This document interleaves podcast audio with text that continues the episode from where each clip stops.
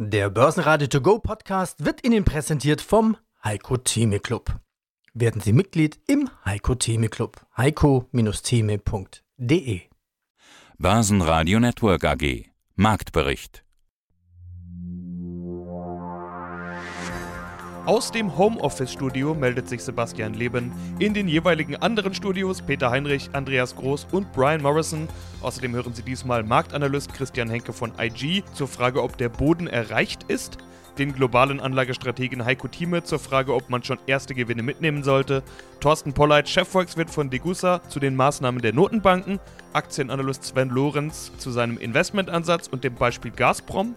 Zu den Jahreszahlen der Deutsche Wohnen Pressesprecher Marco Rostek aus Tokio, Rüdiger Born zu interessanten Branchen aus Japan, Alois Wüggerbauer von drei Banken Generali zu seiner Einschätzung zur Corona-Krise und Peter Brezinschek, Leiter von Raiffeisen Research zu den Corona-Folgen für die Wirtschaft. Interviews in ausführlicher Version und weitere Beiträge finden Sie unter börsenradio.de oder in der Börsenradio-App. Ist der Boden etwa schon erreicht? Schluss mit Crash.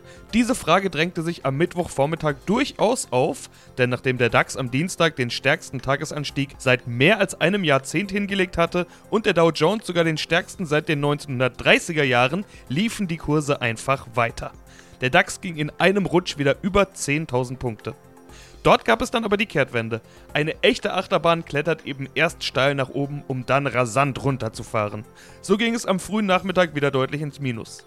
Die positive Wall Street Eröffnung sorgte dann aber wieder für grüne Kurse und der DAX konnte mit einem Plus von 1,8% und 9.847 Punkten schließen. Die Konjunktur stützt übrigens nicht. Der IFO-Index rutschte ab auf 68,1 Punkte nach 96 Punkten vor einem Monat. Der stärkste Rückgang seit der Wiedervereinigung und der schwächste Wert seit der Finanzkrise 2009. Gestützt haben dagegen neue Signale aus den USA, wo von der Regierung bis zu 2 Billionen Dollar an Hilfsgeldern bereitgestellt werden sollen. Guten Tag, meine Damen und Herren. Mein Name ist Christian Henke. Ich bin Senior Market Analyst bei IG Europe in Frankfurt. Der DAX konnte seinen Buchwert bei rund 8300 Punkten in dieser Woche verteidigen. Ja, und schiebt sich nun in Richtung der Zehntausender Marke. Man könnte fast schon sagen, ja, ist psychologisch wichtig. Christian, wo steht denn der DAX jetzt zum Zeitpunkt des Interviews? Und sollen wir jetzt schon in den DAX investieren? Haben wir den Boden schon gefunden? Das ist eine sehr gute Frage, Peter. Da werde ich sehr oft jetzt aktuell auf der Straße gefragt, insofern man sich den Leuten auch äh, nähern mag und darf. Wir stehen aktuell bei 9550 circa. Ja, wir haben heute die 10.000 Punkte Marke schon gesehen und es ist wirklich eine sehr wichtige Marke. Es ist eine psychologische Marke und vor allem heute hätte, könnte der DAX die Rückkehr in den fünfstelligen Bereich feiern. Aber aktuell sieht es aus, als ja, wird dem DAX ein wenig die Puste ausgehen. Ja, wenn man sich den Chart anschaut, 10.30 Uhr war es. Was ist denn um 10.30 Uhr passiert? Da sind die Kurse wieder weggebrochen. Also klassischer Chart von links oben nach rechts unten. Ja, die Gründe sind im Grunde eigentlich, es ist hier ein sehr volatiler DAX. Ne? Wenn wir uns jetzt dann dazu passend den Volatilitätsindex, kurz VDAX, mal anschauen, der hat hier unlängst Rekordstände erreicht, sogar ein Hoch über dem Rekordhoch aus dem Jahr 2008, also zu Zeiten der Finanzmarktkrise, Lehman Brothers und so weiter. Ja, aktuell also sehr volatile Schwankungen. Wir haben also auch Tage gehabt mit einer positiven Öffnung. Der DAX schloss im Minus, aber auch umgekehrt. Und natürlich heute hat der DAX, ich will sagen hat, nicht hatte, hat der DAX in der Tat eine Chance, die Gegenbewegung, die er jetzt am Montag gestartet hat, fortzusetzen. Aber das Problem ist halt die runde Marke bei 10.000 Punkten. Heiko Thieme, globaler Anlagestratege. Wie ist es denn jetzt mit dem Gewinne mitnehmen? Also dieses Stichwort möchte ich gleich rausgreifen. Sie hatten jetzt schon gesagt, manch ein Wert steigt auch mal 30%. Das hatten wir bei Daimler nicht ganz, aber Daimler selbst konnte gestern 27% plus machen. Ohne Hebel oder irgendwas. Einfach nur die ganz normale Aktie, die Münchner Rück auch mit über 20% an einem Tag in einem DAX-Wert. Also das sieht man wirklich ganz selten. Laut Heiko Thieme Strategie, die Heiko Thieme Club Strategie, die wir jetzt schon oft besprochen haben, wenn man 27% plus gemacht hat, erst recht an einem einzigen Tag, dann müsste man ja logischerweise eigentlich schon mit Gewinnmitnahmen anfangen. Oder sehe ich das falsch? Das ist richtig. So sollte man sagen. Jetzt kommt die Frage zwischen Gier, wie will ich es machen, nicht wahr? Wie lange halte ich durch? Alle Werte, die man gekauft hat in den letzten Tagen, als der DAX-Index um 9000 oder unter der 9000 Marke war, ja? Wer all diese Werte für die nächsten drei bis fünf Jahre hält, hat eine 75-prozentige Wahrscheinlichkeit, dass er 100 Prozent daraus macht. Das heißt, wer langfristig denkt, kann sagen, oh, das halte ich einfach drin. Zwischenzeitlich können die Gewinne wieder total schrumpfen oder die Hälfte mindestens wieder abgeben und in einzelnen Fällen sogar wieder auf die Tiefstände kommen und in ganz wenigen Fällen sogar unter die gesehenen Tiefstände eintreten. Also ein gefächertes Bild, wenn man so will. Und wenn ich mir jetzt anschaue, sprechen wir mal von der Daimler-Aktie, nehmen wir mal den Daimler-Wert an sich. Sehen wir mal den Börsenteil, den wir gesehen hatten, hier absoluter Tiefspunkt bei Daimler war 21. Wir waren jetzt heute gewesen hier bei 31. Die Daimler-Aktie ist nicht 20 Prozent gestiegen, die Daimler ist 50 Prozent fast gestiegen. Und zwar innerhalb vom 19. März, also vergangene Woche vom Tiefstand. 19. März Daimler gestiegen. Das aktuelle Niveau, das Tiefniveau war 21,02, sagen wir 21. Und der heutige Höchststand war 31,90. Das heißt, wir haben hier einen Anstieg erlebt, der mehr als 50 Prozent plus erweist. Jetzt die Frage, wenn einer, jetzt soll sich jeder mal zurücklegen und sagen, ja, was mache ich denn, wenn ich 50 Prozent gewonnen habe? Ja, wer sich diese Frage stellt, der hat noch nicht verstanden, was der Club will. Wir wollen ja 20 Prozent erzielen im Jahr. Wenn ich hier innerhalb weniger als einer Woche 50 Prozent plus habe, wenn ich da nicht mit Minimum, Minimum, sage ich, der Hälfte der Position rausgehe, den Rest mit einem Stop absichern und der Stop liegt ungefähr 20 Prozent unter dem Niveau, also bei 27 würde ich mal sagen. Wir sind jetzt bei 29,5. Ja, dann weiß ich nicht, was ich alles versucht habe zu erläutern. Und dann gehe ich dann raus. Und dann gehe ich mit einem Schnitt raus von 45 Prozent oder 43 Prozent plus. Habe ich damit einen Verlust drin? Nein. Mein Name ist Thorsten Polleit. Ich bin der Chefvolkswirt der Degussa und Autor des Degussa Marktreports. Und hier ist der Podcast dazu. Der Kampf gegen die Weltwirtschaftskrise beginnt. Die Notenbanken rüsten auf mit Rettungsprogrammen, ebenso die Politiken. Kleine und große Unternehmen sollen vor dem Bankrott gerettet werden. Werden diese Billionen und Aberbillionen reichen, um die Weltwirtschaft zu retten, Herr Polleit? Der Kampf gegen die Weltwirtschaftskrise hat begonnen und in der Tat, die Rettungsprogramme sind gewaltig, die man dies und jenseits des Atlantiks auf den Weg gebracht hat. Jetzt ist in Amerika ein Rettungspaket von zwei Billionen US-Dollar beschlossen worden. Das entspricht etwa fast zehn Prozent der US-Wirtschaftsleistung. Aber auch hierzulande versucht man mit Kreditgarantien, Bürgschaften, Überbrückungskrediten die Wirtschaft vor dem Absturz zu bewahren. Aber zentral ist natürlich die Rolle der Zentralbanken. Und hier wurde verkündet, die Finanzmärkte zu retten mit allen Mitteln, die zur Verfügung stehen. Und das ist natürlich eine große Versicherung, ein Sicherheitsnetz, was die Zentralbanken jetzt und die Finanzmärkte gespannt haben. Und ich vermute, dass man nochmal die Kurve kriegen wird. Entscheidend wird natürlich sein, was in der Realwirtschaft passiert. Je länger der Lockdown dauert, desto größer werden die Schäden und desto mehr Zweifel wird es geben, ob es denn gelingen wird, mit den Rettungsprogrammen tatsächlich die Weltwirtschaftskrise abzuwenden. Was sind denn die Folgen dieser Krise? Was sind denn die Folgen dieser ganzen Rettungsprogramme? Die Rettungsprogramme haben vor allem zwei Funktionen. Einmal eine Versicherungsfunktion, also gewissermaßen einen sogenannten Backstop den Marktakteuren in Aussicht zu stellen, dass also keine Kreditkrise zugelassen wird, dass strauchende Schuldner aufgefangen werden, Banken mit neuen Krediten und neuen Geldspritzen versorgt werden.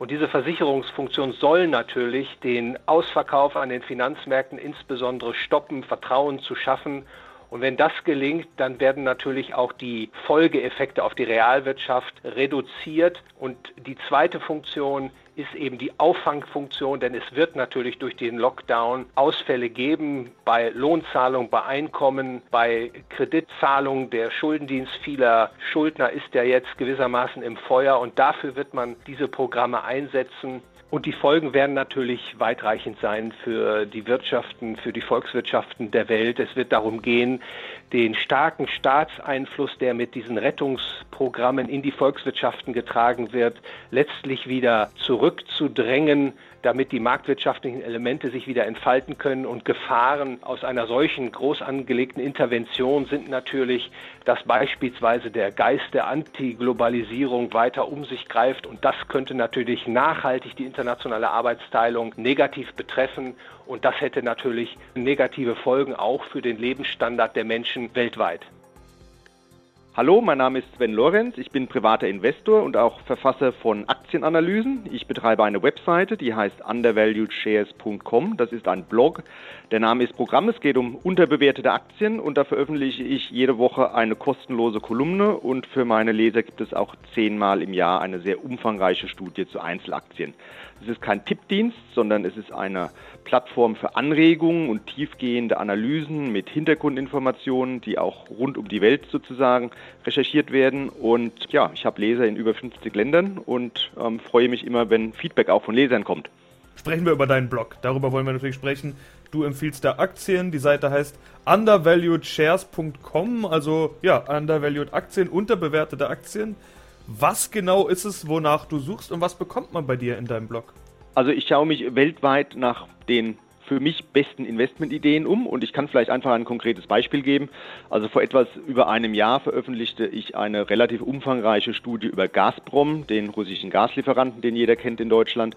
Die Studie war 94 Seiten lang, das war so ein bisschen ein Telefonbuch und ich beleuchtete da mehrere Faktoren neben der klassischen Unterbewertung, die man quasi so ein bisschen standardmäßig analysieren kann, habe ich dann noch sehr, sehr viele Aspekte aus Russland und der Politik und aus der geopolitischen Strategie beleuchtet und kam kam eben zu dem Schluss, dass bei Gazprom eine ganz neue Ära anbricht. Das war sehr kontrovers und vielfach wurde damals auch noch abgewunken. Vier Monate später bewahrheitete sich das dann aber genau. Uh, unter anderem wurde eben eine neue Dividendenpolitik angekündigt und es wurde auch klar, dass Putin eine neue Strategie verfolgt bei Gazprom. Die Gesellschaft ist ja mehrheitlich im Staatsbesitz mit 51 Prozent und Putin hat Gazprom lange Zeit als politisches Instrument genutzt, schwenkte dann aber um und wollte auf einmal den Wert der Aktien, die der, die der russische Staat hält, möglichst maximieren um seine Devisenreserven und um seinen, seinen Staatsfonds anzureichern mit Vermögen. Das kam den Aktionären zugute. Die, die Studie traf quasi ins Schwarze. Die Aktie stieg dann letztes Jahr um ungefähr 130 Prozent, einschließlich einer saftigen Dividendenzahlung. Und da kam mir auch mein Netzwerk zugute. Ich hatte mal in Russland ein Unternehmen gegründet, habe das dann verkauft an eine Tochter von LVMH, habe aber aus der Zeit noch sehr viele Kontakte da drüben. Also das war so ein Paradebeispiel von rund um die Welt nach Aktien schauen, die besten Chancen herausfinden und es müssen konkrete Gründe dafür sein, wieso da eine neue Bewertung stattfinden wird. Und da ging die Gazprom letztes Jahr auf und war auch einfach eine sehr interessante Geschichte für die Leser. Mein Name ist Marco Rostek, ich bin Pressesprecher der Deutsche Wohnen. Ja, und jetzt haben wir gerade die Corona-Krise. Alle bleiben zu Hause, auch in ihren Mietwohnungen. Hat das irgendwelche Effekte auf Ihr Geschäft? Also es hat nicht so wirklich wesentliche Effekte auf so die, die fundamentale Stabilität des Unternehmens. Im Endeffekt betrifft das vorrangig, wenn man zum Beispiel Mietausfälle sich anschaut, Gewerbemieten. Das sind etwa also vier Prozent unserer Mieteinnahmen, die aus Gewerbemieten stammen. Das heißt, es ist nicht so viel und da ist auch nur ein Bruchteil, der gegebenenfalls wegfällt. Also es trifft uns nicht so wirklich im Geschäftsmodell, aber es trifft natürlich vor allem Mieter von uns, Gewerbetreibende, die in unserem Gewerbe ansässig sind, Dienstleister trifft es Handwerker, Partner, mit denen wir schon lange zusammenarbeiten und deswegen sehen wir uns auch als eben gerade als starkes, stabiles Unternehmen in der Pflicht, hier diesen Partnern auch zu helfen. Deswegen haben wir auch einen, möchte sagen, ungewöhnlichen Schritt in ungewöhnlichen Zeiten getan und haben einen sogenannten Hilfsfonds gegründet. Der ist etwa 30 Millionen Euro schwer und der soll sich aus 10 Prozent der Dividende speisen, die wir der Hauptversammlung dann oder dem Aktionariat zur Hauptversammlung vorschlagen werden. Das heißt, wir werden kein 1 Euro pro Aktie Dividende vorschlagen, sondern 90 Cent und die 10 Cent Differenz werden wir in diesen Fonds ähm, füllen und damit den ähm, Partnern, den Mietern, den Gewerbetreibenden der Deutsche Wohnen unter die Arme greifen, wo tatsächlich heute sozusagen existenzielle Nöte bestehen, wo der Staat vielleicht auch nicht ausreichend unterstützen kann. Und da möchten wir dann zur Seite stehen und ähm, sozusagen der doppelte Boden sein für jene die heute in Corona-bedingten Nöten sich befinden. Hallo, mein Name ist Rüdiger Born und ich bin seit 93 Händler, aktiver Händler Intraday, muss man dazu sagen. Ein bisschen vorher habe ich schon angefangen. Ich selber lebe manchmal in Deutschland, ganz häufig in Tokio, da halte ich mich meistens auf. Aber die Welt ist klein geworden, wir sind international und Börsenhandel ja erst recht.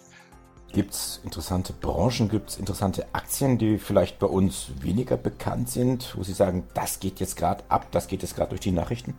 Ja, weniger bekannt ist immer so eine Sache, weil natürlich gerade Nikkei 225, also die 225 wichtigsten, da sind viele, viele sehr bekannte mit dabei, auch ein paar natürlich, die in Europa weniger wahrgenommen werden. Jetzt ganz aktuell finde ich eigentlich mega spannend eine Geschichte, die generell in Japan sehr groß ist und die jetzt noch mal ein bisschen neuen Drive bekommen hat und das ist nämlich Toyota und NTT. NTT, das ist ein Unternehmen aus dem Internet oder Telekommunikation, die sich zusammentun hier mit dem Autobau und die eine neue Forschungsstadt sozusagen aufbauen aufbauen wollen. Und das hat durchaus eine gewisse Tradition. Es gibt einige dieser Plätze inzwischen in verschiedenen Stellen hier in Japan, die sozusagen das moderne Zusammenleben ausbauen wollen. Also generell gesprochen, Unternehmen, die das machen, glaube ich, haben eine sehr, sehr gute Chance, in der Zukunft gut aufgestellt zu sein. Jetzt in diesem konkreten Fall, da geht es darum, ich glaube, 1,8 Milliarden haben die bereitgestellt für eine neue Stadt, die sie ein bisschen außerhalb erstellen wollen, wo es um viel um autonomes Fahren geht. Es gibt andere Städte dieser Art, wo es zum Beispiel um Energie-Selbstversorgung auch geht. Und nur ein Beispiel, wo es dann Straßenlampen gibt, die ganz leicht nur leuchten. Und wenn jemand sich nähert, dann gehen sie eigentlich erst richtig an. Also nur Energie verbraucht wird, da was notwendig ist. Nur so Kleinigkeiten. Das sind alles so experimentelle Projekte. Aber ich glaube, dass die sowohl diesen japanischen Firmen als auch nachher dann sicherlich in der großen Anwendung dann sehr spannend sein werden. Jetzt, wie gesagt, ganz konkret, weil das jetzt ganz neu ist, eben Toyota und NTT. Ich denke, die Telekommunikationsbranche mit NTT Docomo beispielsweise, mit Softbank auf der anderen Seite und KDDI, das sind Titel, die man auf jeden Fall mal auf dem Plan haben sollte. Denn wir sehen ja jetzt auch an der Homeoffice-Geschichte, dass genau das eigentlich ein ganz, ganz wichtiger Bereich wird, auch in der Zukunft. Da besteht natürlich ein gewisser Wettbewerb, da muss man aufpassen natürlich trotzdem. Da kann man nicht sagen, oh, es ist ein Hidden Gem, da kann man einfach einkaufen und da kann man nicht mit falsch liegen. Aber ich denke, die Zukunft wird noch mehr in die Richtung gehen, wir haben uns immer geweigert, nein, Schule von zu Hause, das geht nicht und Internet mit in den Schulen und Heimarbeit und das alles, das geht alles nicht. Insofern können wir die aktuelle Krise, egal wie weit sie noch geht, ich kann mir vorstellen, da geht noch einiges sogar nach unten, aber als Chance benutzen, um Änderungen in der Zukunft eben jetzt quasi auf den Weg mitzubringen. Und da sind solche Unternehmen mit Sicherheit ganz vorne mit dabei. Mein Name ist Alois Wügelbauer und ich bin der Geschäftsführer der Trabanken General Investment Gesellschaft. Wir hatten Mitte Februar, am 15. Februar ein Interview. Sie sagten damals, momentan ist der Markt zu optimistisch. Die Folgen der Corona-Krise werden unterschätzt. Das war Mitte Februar 2020. Sie hatten recht. Corona kam gewaltig, die Welt in einem Stillstand, die Welt im Sabbatical. Ja, es kam so wie befürchtet. Kam es denn noch viel schlimmer, als Sie befürchtet hatten? Ja, eindeutig. Also so, so ehrlich muss man sein. Natürlich haben wir uns damals Mitte Februar noch eher gewundert, warum die Finanzmärkte die Meldungslage so gut weggesteckt haben die Dimension, wie es dann auch in Europa losgegangen ist, die haben auch wir so nicht gesehen. Das heißt, unsere gewisse Skepsis war da, aber diese Entwicklung haben auch wir so nicht vorhergesehen, weil diese Eskalation dann über ganz Europa hinweg und vor allem dann die Reaktion der Märkte, die dann innerhalb von zwei, drei Wochen, wenn man Wien hernimmt, 40 Prozent verloren haben, das war so nicht absehbar. Wie ist denn die Lage in Österreich bei Ihnen? Ich nehme an, Österreich komplett im Homeoffice. Ja, ich denke schon, dass dieser Stresstest ganz gut geklappt hat. Wir haben auch viele, viele Berichte aus dem Ausland und ohne hier äh, groß jetzt patriotisch zu sein, aber Österreich äh, macht das in meiner Wahrnehmung wirklich gut. Das heißt, die Aktionen, äh, die gesetzt werden, sind logisch und auch die Reaktionen in der Wirtschaft und auch in der Finanzindustrie, ich glaube, sind auch logisch. Es war ein, guter Stresstest. Auch wir, wenn ich jetzt unsere Gesellschaft nehme, etwa 80 Prozent unserer Mitarbeiter sind im Homeoffice, etwa 20 Prozent sind noch im Büro, aber wir sind voll funktionsfähig, voll handlungsfähig und technisch technisch hat das alles gut geklappt. Mein Name ist Peter Brezinschek, ich bin Leiter von Raiffeisen Research. Das ist die gemeinsame Research-Einheit der Raiffeisen Bankengruppe in Österreich und in Zentral- und Osteuropa. Mit wie viel mehr Arbeitslosen ist eigentlich zu rechnen? Lässt sich das schon erschätzen, erahnen? Föst meldet ja gerade Kurzarbeit für 20.000 Mitarbeiter an. Kanzler Kurz in Österreich spricht von schnelle Hilfe für die Wirtschaft. Was wird denn hier angeboten? Wie ist die Lage in Österreich?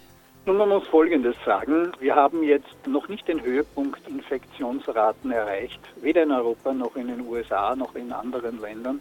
Daher ist es schwer abzuschätzen, wie lange diese Pandemie anhält. Dementsprechend muss man auch sagen, je länger sie dauert, umso mehr wird es auch auf die Verhältnismäßigkeit der Maßnahmen ankommen. Und davon hängt dann ab, wie Unternehmen reagieren, ob sie ihre Mitarbeiter in die Arbeitslosigkeit schicken oder in Kurzarbeit. Ein Modell, das in Österreich sehr stark präferiert wird, obwohl es natürlich auch in der derzeitigen Situation auch eine gewisse saisonale Arbeitslosigkeit gibt. Die Wintersaison ist zu Ende. Die äh, Sommersaison hat noch nicht begonnen im Tourismus. Wir haben äh, einzelne Bauunternehmungen, die Arbeit eingestellt haben. Wir haben aber auch, und das muss man dazu sagen, von der Regierung ein 38 Milliarden Euro schweres Hilfspaket auf die Beine gestellt bekommen, das in den nächsten Tagen Soforthilfe auch für alle jene bereitstellt, die von diesen restriktiven Maßnahmen äh, der Regierung betroffen sind, weil ihre Betriebe oder ihre Tätigkeit stillsteht. Börsenradio Network AG Marktbericht Der Börsenradio To Go Podcast wurde Ihnen präsentiert vom Heiko Theme Club. Werden Sie Mitglied im Heiko Theme Club. heiko-theme.de